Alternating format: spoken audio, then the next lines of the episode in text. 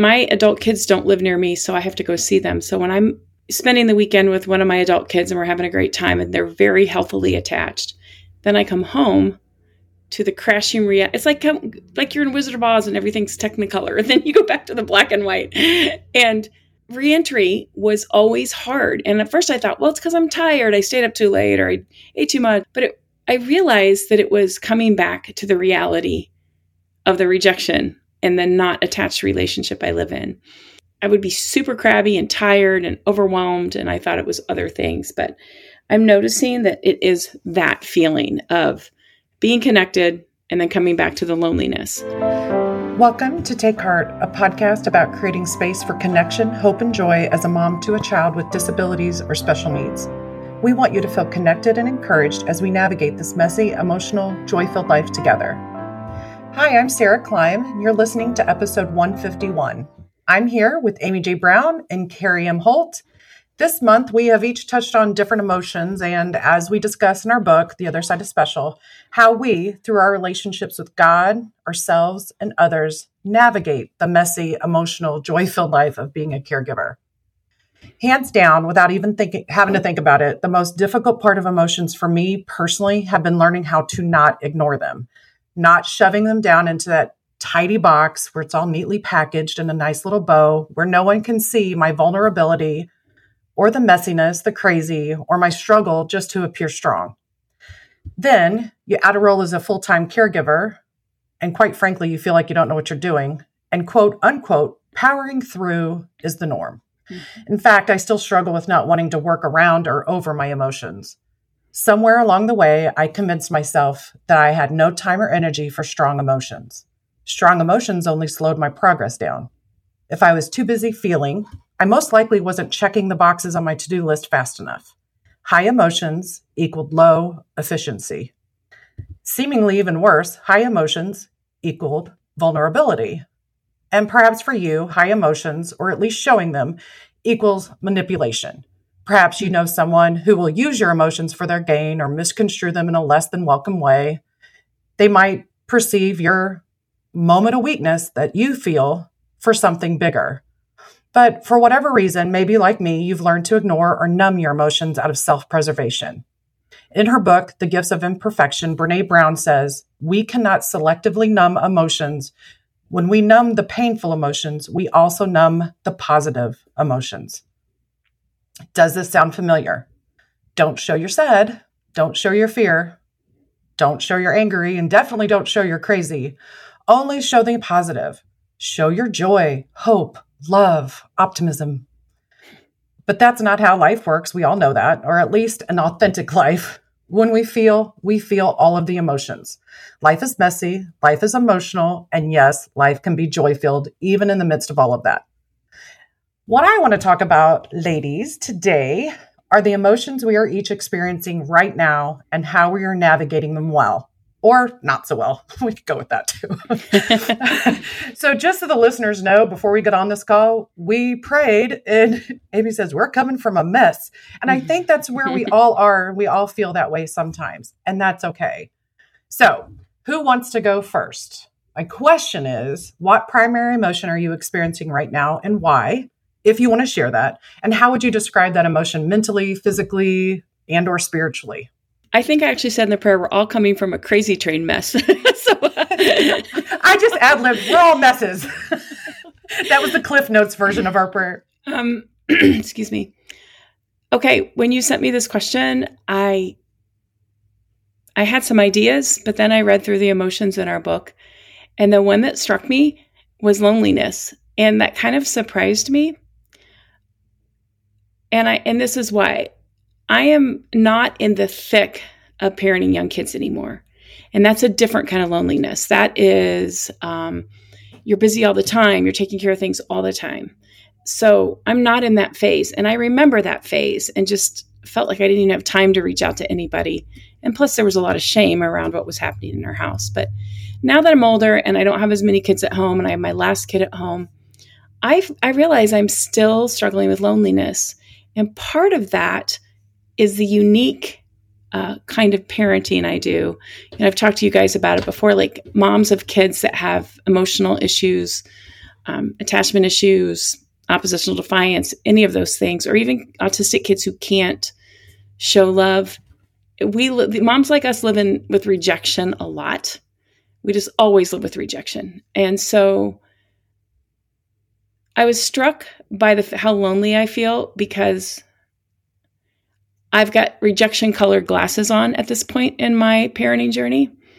Um, I can have a really great time with one of my adult kids who I'm very close to, and then think, what if I don't? What if I don't see him for a long time? Or what if this happens? Or like I just so it's a combination of loneliness and fear that I'm noticing in my life. I recently just went and saw one of my grad school friends, and we had a great time. On the way home, I thought, well, what if I don't see her again? Or what if, you know, just like that whole wait, I'm waiting to be rejected. And because that's been my parenting journey with my kids. So it's hard to talk about because it's very vulnerable and um, and it's sad. So just two days ago, I was I have Emily P. Freeman's The Next Right Thing Journal, and you you put every month things that's happening in your life and what's life giving. And so I went through summer months and I thought, you know what? I had a lot of connection this summer. It didn't look like I thought it was. And I think we have this idea that we're going to have one best friend that knows everything about us kind of situation. but when I looked, when I reflected back on the last few months that I had, um, we had a really fun summer, which is the first time we've had a fun summer in a long time.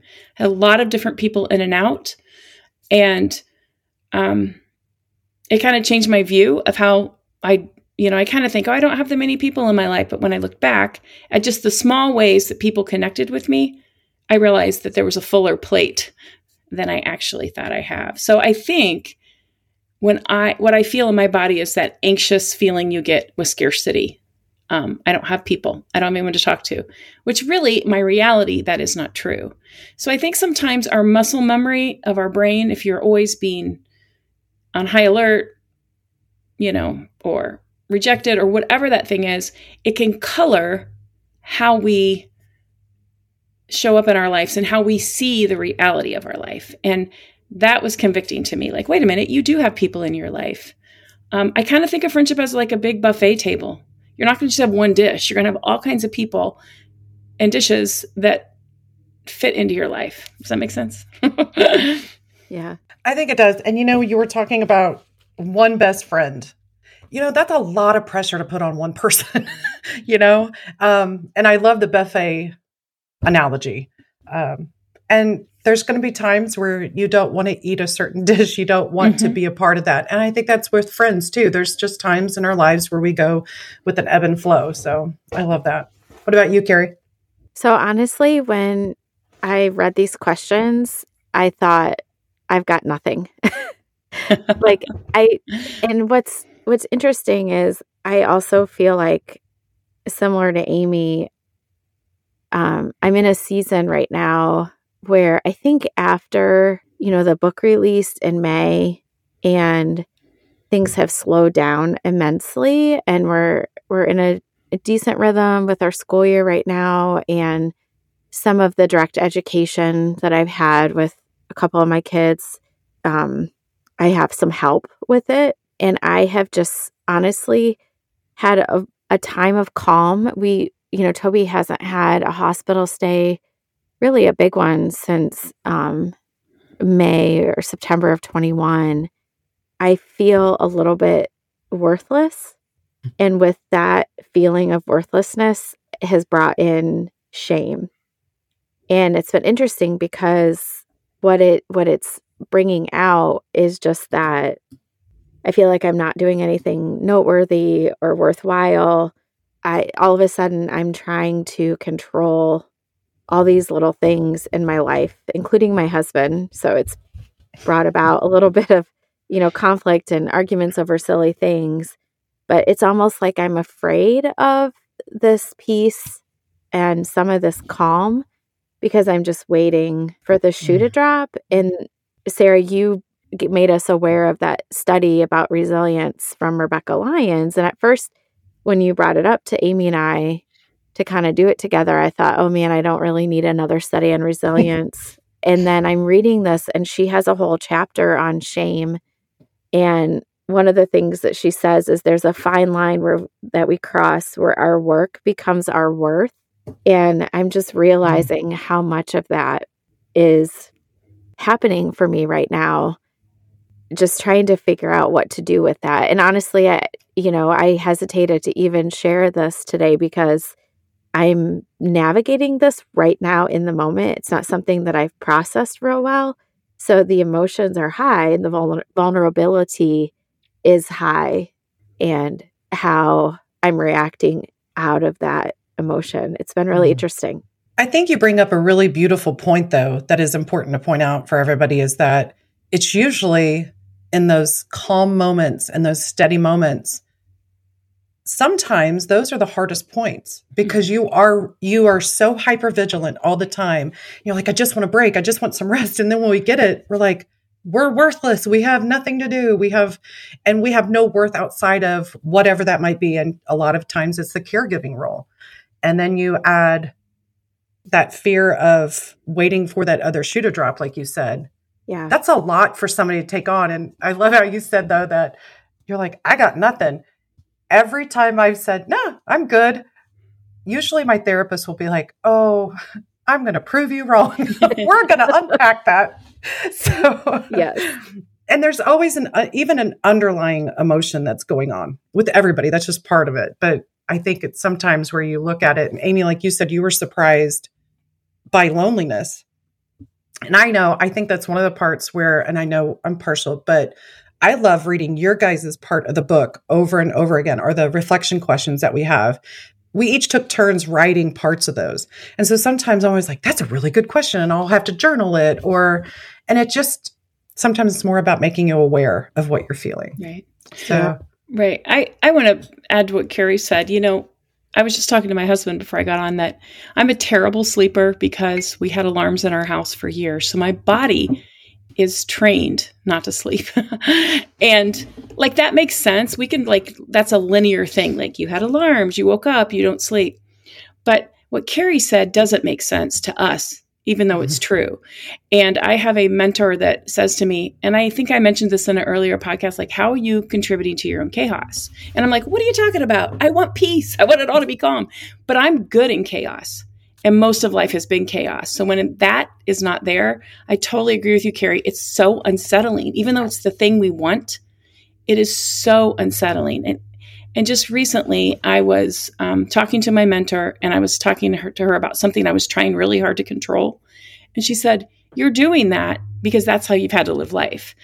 And it's funny we say we want peace we want this like we wanted the book to be done because it was so much work and we wanted this next stage to happen. But now that we're in relative calm our bodies aren't used to it. And they don't know how to act in it so we kind of make our own chaos. Yeah. by i don't know however you do that. I just think that's really it's so interesting you said that because i literally just had a conversation like two days about that same thing. Mm-hmm. so you're not alone in that for sure. One of my favorite book series to read is called um, At Home in Mitford by Jan Karon. And I recently have been reading through all of them again.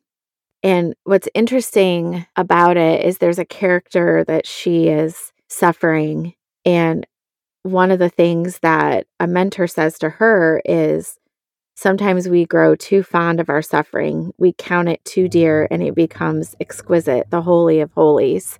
Hmm. And I just thought it hit me really hard. I actually put it in my like commonplace notebook. I keep like a notebook of quotes and things because it is. It's like when when we come down off the mountaintop, I guess it's when we're out of the valley, when we're kind of up on maybe, you know, a plateau of calm, we don't know what to do because right. mm-hmm. like you said, we're so hyper vigilant and and then that's when we kind of have to deal with the reality of who we really are. Mm-hmm or what's coming up to the surface. So I had I had to chuckle because when you said coming off the mountain or in the valley, I'm like, we don't even know where we are. like, we don't even know where calm is. True. we need GPS to get to the calm. Anyway, sorry. Go ahead, Amy. Yeah. I was going to say that you know, in a in a really hard time, like I'm going to use Carrie for an example. Sorry, Carrie, I'm going to. Let's say you're in the hospital and you're texting us and saying, I'm tired, da da da, you know, I'm up. The doctor, we would say to you, Carrie, give yourself grace, give yourself space, go eat, go drink. go sleep. But we don't think to do that in these periods of calm. Mm-hmm. And I think sometimes because we're so adept at doing the hospital stay that we don't think we need grace and relative peace. But I think we do. Mm-hmm. Yeah. And I've heard you, Carrie, say before too, in those moments of peace and in those moments of calm, that's when we dig deeper into the word. That's when we go, because that's when we can take that information in. So in the moments of chaos, yeah. we can pull that, say, oh my gosh, that's what God was trying to tell me in that moment. So, yeah. So my primary emotion right now is fear. And it actually took me, I even, I came up with these questions and it's still, I honestly, after about day three, I'm like, what was I thinking giving these questions out? I don't even know what to do. I thought um, that too. Me too. Thanks, Sara. I hit send and then turned off my email. No, I'm kidding.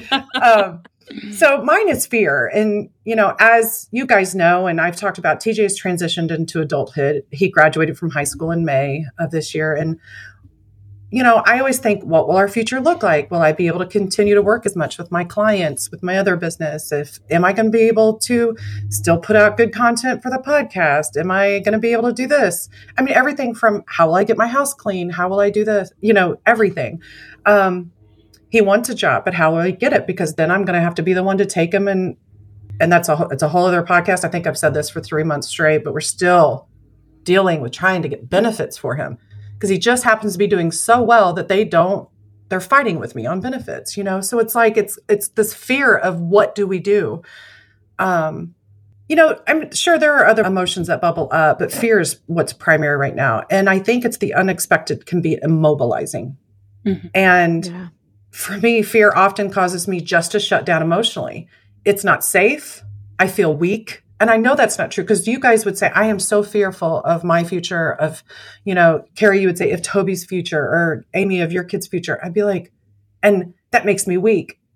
I'd be like, you are crazy. That does not make you weak. That makes you strong. But what, Amy, like you said, when we turn it around on ourselves, it's always so different. But I usually just try to outrun or outwork my emotions. If they're too much for me, then I will work. And if I keep busy enough, I you know take enough things on my plate i won't i won't have to focus on the the fear i won't have to focus on the emotions and once i realize what i'm doing i can tell that my effort to outwork fear from my life i have also outworked joy and peace and tranquility and quality time with my family so it goes back to that quote from Brene Brown. It's that you can't it you can't selectively choose the emotions that you feel because you either feel them or you don't feel any of them. And when fear is allowed to take over and drive, I know that that's usually whenever I've set my relationship aside with God. Mm-hmm. Um, because yeah. he's no longer in the driver's seat, fear is, or whatever the emotion, insert whatever emotion it is. Carrie, you had an email a couple months ago um, where you were talking, you had said something, or maybe it was in your podcast. I'm sorry. Yeah, you did. It was, I think, September's podcast where you said, I think your therapist was, Are you inviting Jesus into that space? Yeah. And that has stuck with me. And I keep asking, where is Jesus? I'm like, I don't even think I've let him in my house, let alone the conversation. Yeah. So, all of that to say, if I'm not trusting God to bring calm to my life, to heal the trauma, or just set with me the way that He wants to set with me in the midst of the hard moments, then I I know that I'm on a downward spiral. So my first step is just to stop and say, okay, God, set with me where do you want to drive? I'm yeah. gonna, I'm kicking fear or anger or jealousy or whatever those emotions are. I'm kicking them. They're going to be in the car with me. And sometimes I love visualization. So I will visualize fear is in the back seat.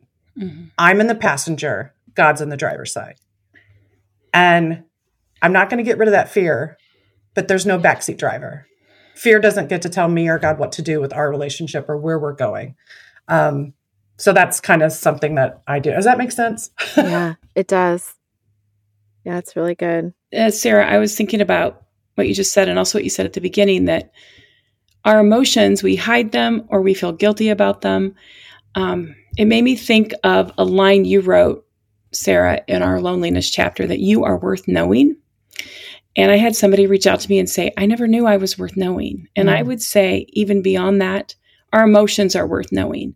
They're not things that we need to hide. Um, I think in society and sometimes in the church we get this idea that we that we shouldn't have negative emotions. I think it's really important to name those emotions so we can not let them drive. Mm-hmm. And God wants to know those. Uh, he already knows them. It's kind of funny. They're like, well, God cares about that. And he knows it. Of course, he already knows it. it's pretty obvious. and we yeah. can't hide anything from him. So I just want to encourage our listeners to go, you know, you're worth knowing, not just the shiny parts of you, but all the parts of you are worth knowing. Mm-hmm. For God and for people in your life to be able to say, I'm struggling with loneliness. It's not a weakness or I'm struggling with anger. It's not a weakness. It takes some vulnerability, but it's important that we name what we're feeling, I think. Because if yeah. not, it's just this non-specific. I think I said it's the overs take over, overworking, overthinking, mm-hmm. all the overs. That's when I know I'm ignoring something in my life that I need to listen to. So I hope that's an encouragement to our listeners that we feel, first of all, all three of us feel all these emotions. We wrote mm-hmm. chapters about them. But just because we wrote the chapters doesn't mean we've moved on and we're, you know, skipping through life no problems. we have it all figured out. so, as God's like, seriously. and it's it's interesting because I was going through some discipleship, kind of diving into my story of origin several years ago, and one of the first things that my mentor had uh, me do was she sent us like a link to um, you know the emotion wheel so it you know, you can get like really complicated ones or you can find really simple ones. And maybe we can put a link in the show notes. But so I printed off this emotion wheel and and laminated it because I'm a homeschool mom and I have a laminator in my house. So, but what's interesting about it is we would, I would be sharing, and uh, it was a group of like two on one, so a mentor with me and another lady, and I would, you know, be sharing a story from you know, my childhood or a story where there was strong emotion. And I honestly would get a little bit irritated with my mentor sometimes because she would go, "Well, how'd that make you feel?" And uh, in that that question was uh, presented to me a lot. It was presented quite a few times to the point where I would just get irritated because, like, I don't want to talk about how I feel. Well, get your emotion wheel out and look how did that situation make you feel? And I think one of the reasons why she did that is we disconnect from it, right? We disconnect. There's uh, disassociation, you know, it happens in the body between events and, and feelings. And so that that was part of it. And and so I think you know, even Sara, I think we've all admitted that your questions has have irritated us, including yourself, because it takes it's time. a special talent to irritate yeah, yourself. Right. It it takes uh focus and kind of digging down, you know, below that surface of where we live sometimes. John Eldredge talks about that in his book on resilience, that we oftentimes live at the surface level to identify actually what is going on and like you said amy naming all that mm-hmm. all that mm-hmm. to say like naming what we're feeling and i think sometimes naming it it's it's almost a surprise like we feel i should be done with this by now. How am i still here? And i think that that's i have to remind myself i feel because i'm i'm alive and god's given me those feelings and i should feel them. And it's okay i can set with them and and review them for a while. So, do you experience certain triggers around those? Are there certain is it a common emotion for you like what we talked about? Is there something that brings it up? So, like for example, with fear, especially surrounding um, TJ's diagnosis, my fear is often triggered by big milestones. And you know, granted, fear comes out of nowhere most of the time, um, and I can't prepare for it. But I've learned that anytime a big life event of his is coming up, I know fear usually will accompany that event. And then there's all the residual emotions that come with it, um, like dances when he was in high school, or his peers getting his driver's license, or, you know, I can't tell you how many times I, I got to the point where if it was homecoming or prom or winter sports dance or anything like that, I would turn off my social media for several days because I I was happy for his peers. But it was those feelings that would bubble up in me that he doesn't get to do this. And it served no one. And I'm like, I can turn off Instagram. I can turn off Facebook. I don't have to look at these. So that's kind of what I'm talking about. I mean, like, he just graduated from high school. I knew it was going to be emotional. Groups of his friends were going to be on the field after the ceremony. My son did would not and could not go to project graduation or anything that they had that night. Um, and if he did want to go, one of us was going to have to go with him. And the endless questions at that stage in his life. Mm-hmm. What's TJ going to do after school? What's TJ going to be up to?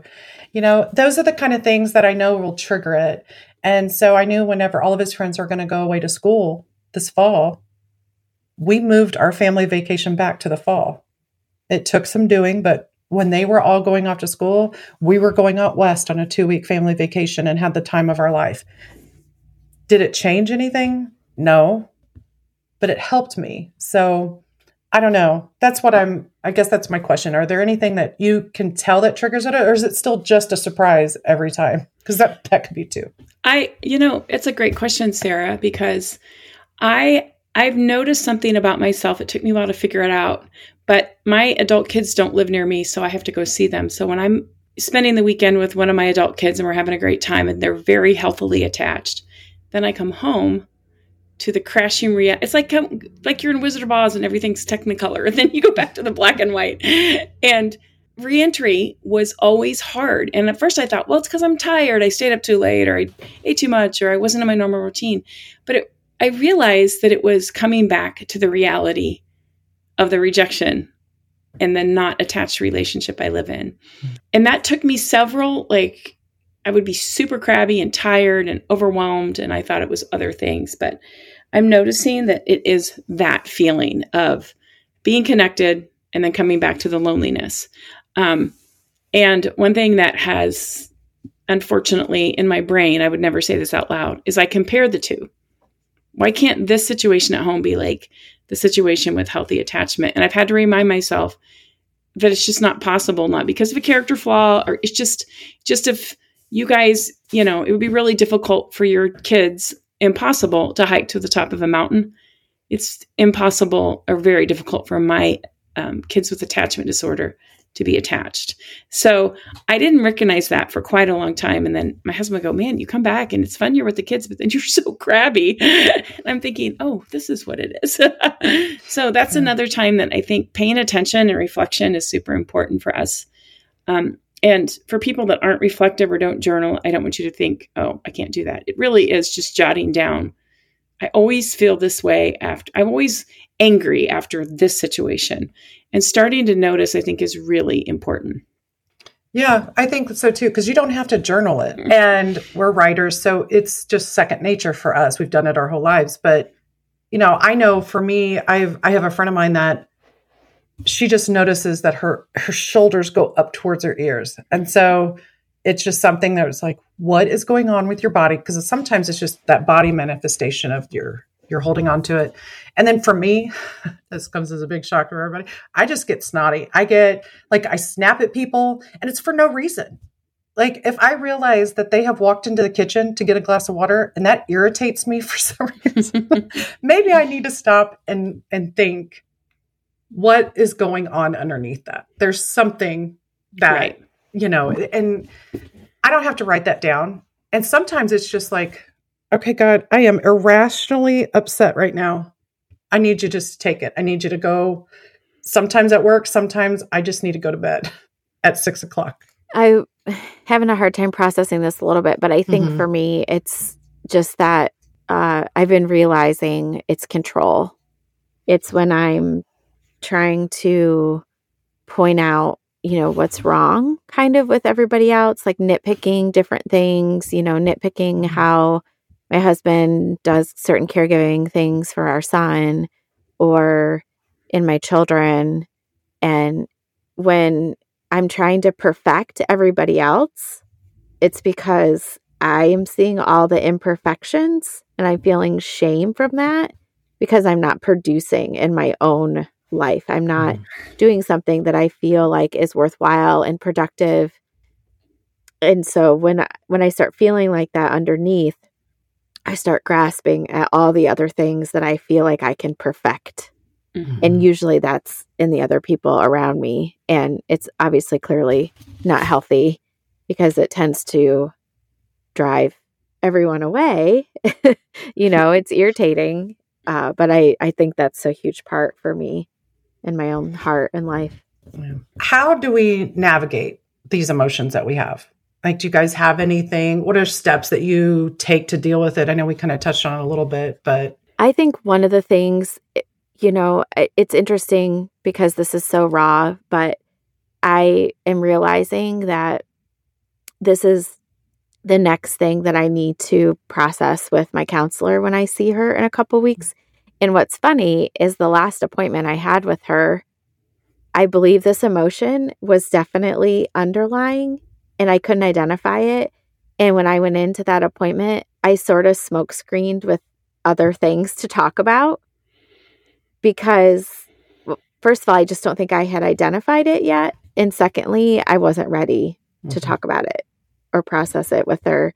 So I think that's one thing is just taking the time to uh, identify it and you know write down the the behaviors that are coming out of that emotion.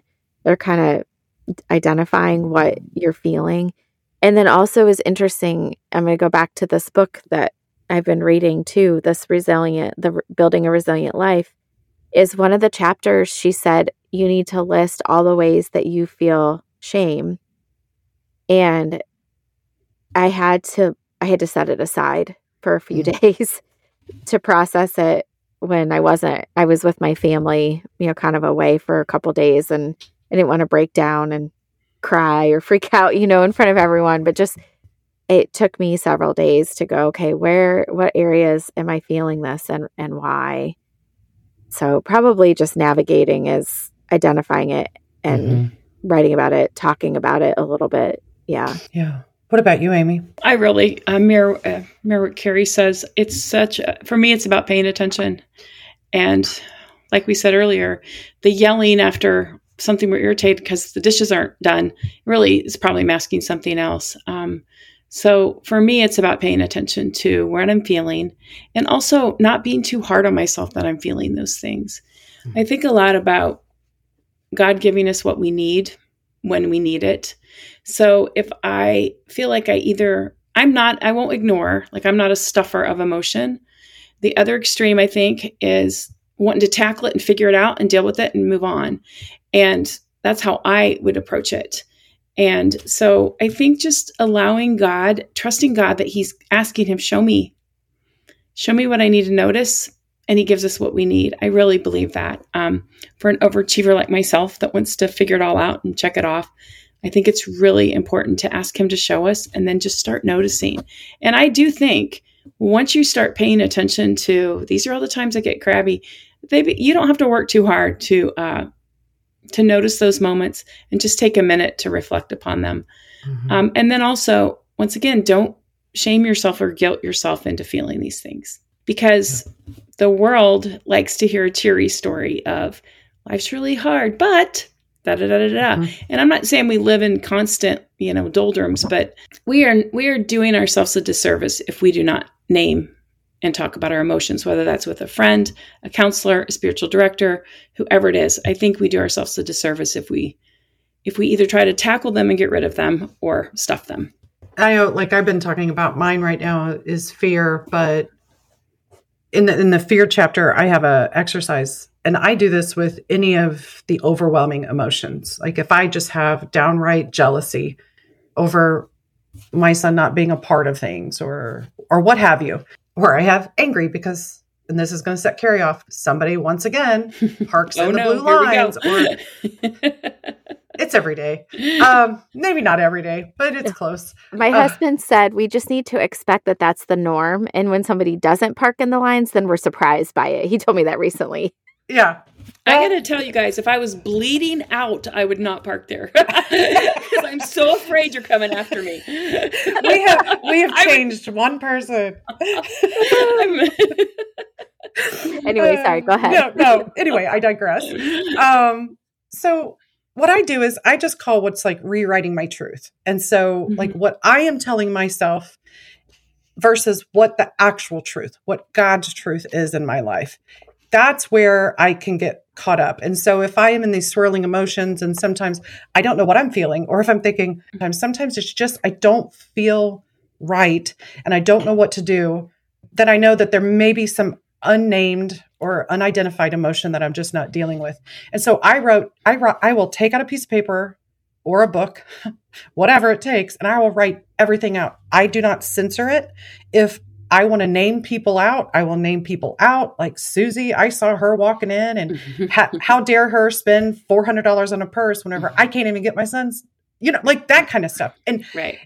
And I have learned I don't shame myself, like you said. This is, it's not about shame. I do not shame myself because I was told once when you have the negative and unwanted emotions or you have those unwanted thoughts actually means that you're a good person because it is bothering you and you want to correct it. We all have that mm-hmm. nasty side of ourselves, that side that we want to hide.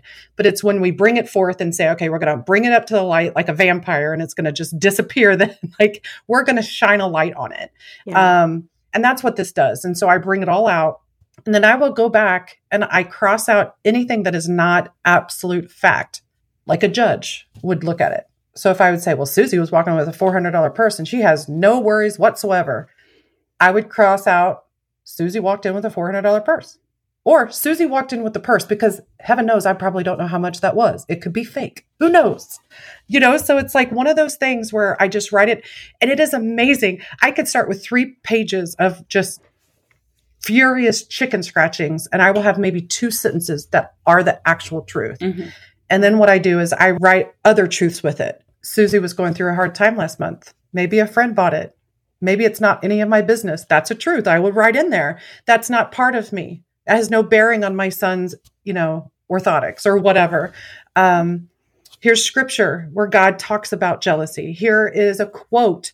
Um, here's what you know, like Carrie, I wrote down, Am I inviting Jesus into my life, into my situations? I have that on a post it note in my office. That's a truth I would write down. Remember what Carrie said. And then what I do is I rewrite that story with those truths in it. So I take the two sentences of the facts and then I take that crazy paper, because heaven forbid Susie come in and see my piece of paper, and I shred it. I will send it through the shredder. But as I'm sending it through the shredder, I will pray, you know, God forgive my heart. I know I wasn't in a good place. It really has nothing to do with Susie. Please bless her and take away my my my jealousy. So it's it's those kind of things. Like I do a little exercise like that, and sometimes that might seem a little excess. And I don't I don't do it with all of them, but if I notice it's November, TJ graduated in May, and I'm still struggling with trying to find our new routine. Mm-hmm. And so I will do that every once in a while with that. That's a great practice. I yeah, love that. really good. So, last question. What like what lessons are you guys taking forward from this time in your life? Or maybe it's something that one one of the other ones of us like any of the three of us said today. What lessons would you be taking forward from this or that you could tell our listeners? I think for me, I the verse came to mind in Zechariah that talks about uh not despising the small. Mm. And I I know Amy had uh is it Jennifer Dukes Lee with Growing Slow on the podcast this summer. And I really resonated with her podcast. And I've been reading that book too of just that in this time where, you know, the the work level's lower and sometimes my worth level feels lower is trying to figure out where that fine line is. And this is where some of the deep work can happen and it feels small because it's not showy, it's not flashy. There isn't a lot of production coming out of this time. Just recognizing that it's okay to grow slow mm-hmm. and to have different seasons and and also just remembering that it's the Holy Spirit who I depend on for you know this this work and and just to to just keep moving. Like you said am i i have to keep asking myself that same question too. Am i inviting jesus into this space into me teaching my kids into you know, leading a Bible study at church or whatever it is that the season that we're in, am I inviting Jesus into this and not trying to do it on my own strength? So I feel some sort of value and worth because I'm doing something, I'm accomplishing something. I think sometimes the deeper work is happening when we're not accomplishing something. Right. Yeah. I would say that what Carrie said too, that just the smallness of it. Um, for example, my idea of my emotion of loneliness, saying, Where am I seeing connection? And it can be very small. And the funny thing is, I am uh, a huge introvert. So it's not like I want to have a million people all the time, but just like, where am I seeing connection and where does it look different than what I think it should? Um, and I think you could you could apply that to any emotion. You know, we're feeling comparison to joy. Where am I seeing joy? Instead of focus, focusing on acknowledging that we're comparing, but where am I seeing the joy? And just small, little, tiny moments. And those moments add up. And Jen, you're right. Jennifer Dukes Lee says those small moments make a life. And we have to remember that. One other thing I want to add is a lesson that I've, I've thought a lot about. In grad school, we had a, a trauma therapist talk to us, and she said a lot of people don't want to talk about grief or emotions because it'll overtake me. And she said, you know, studies show, and I'm going to get this number wrong. Studies show when you let yourself feel an emotion, you only truly feel it in an intense manner for it was a very short i'm not going to say it was less than a few minutes is what i remember. I could be wrong.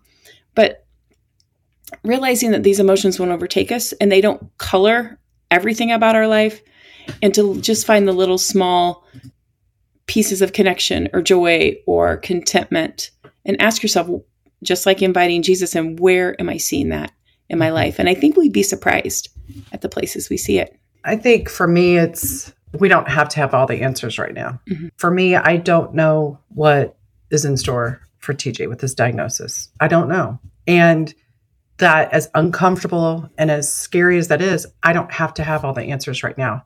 And I think, in fact, some of those high emotions, I don't like calling calling them negative emotions. I just I don't think mm-hmm. that they're negative. I just think that they're high or str- they just feel stronger, maybe. Um, I know we've all talked about that before, but whenever I have a high emotion, I think that that is my mind and body's way of protecting me. So right now I am fearful. I've been fearful for months. So what is that fear trying to tell me? So like I said, I am big on visualization. So I will sit down and I'll be like, okay, fear, what is it that you're trying to tell me? What what is it that you feel I need to protect myself from? And I'll go through answers that I might come up with. And sometimes it is, well, you're fearful because you're not trusting God. And sometimes it's just that simple. It, the fear won't go away. It can't be eliminated. The truth of our situation is what it is. But I could either live in that fear and not trust God, or I can just hand it to him and say, you know what? I need you to take this.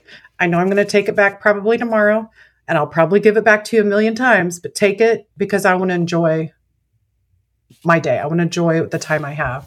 And so sometimes I just think that sometimes those high emotions are our protectors. They mm-hmm. protect us from something and it's worth trying to get and dig down to the bottom of it.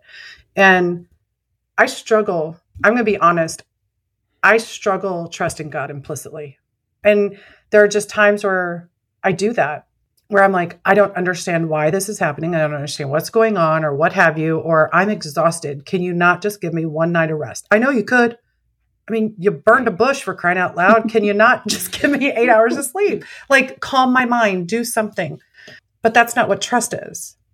And trust isn't just when things are going great, trust is even more when you don't understand. And so that's why my fear needs to, to draw me to scripture. It needs to draw me to those places where I haven't invited Jesus in and say, okay, here's this part of my life I have not, I've kicked you out.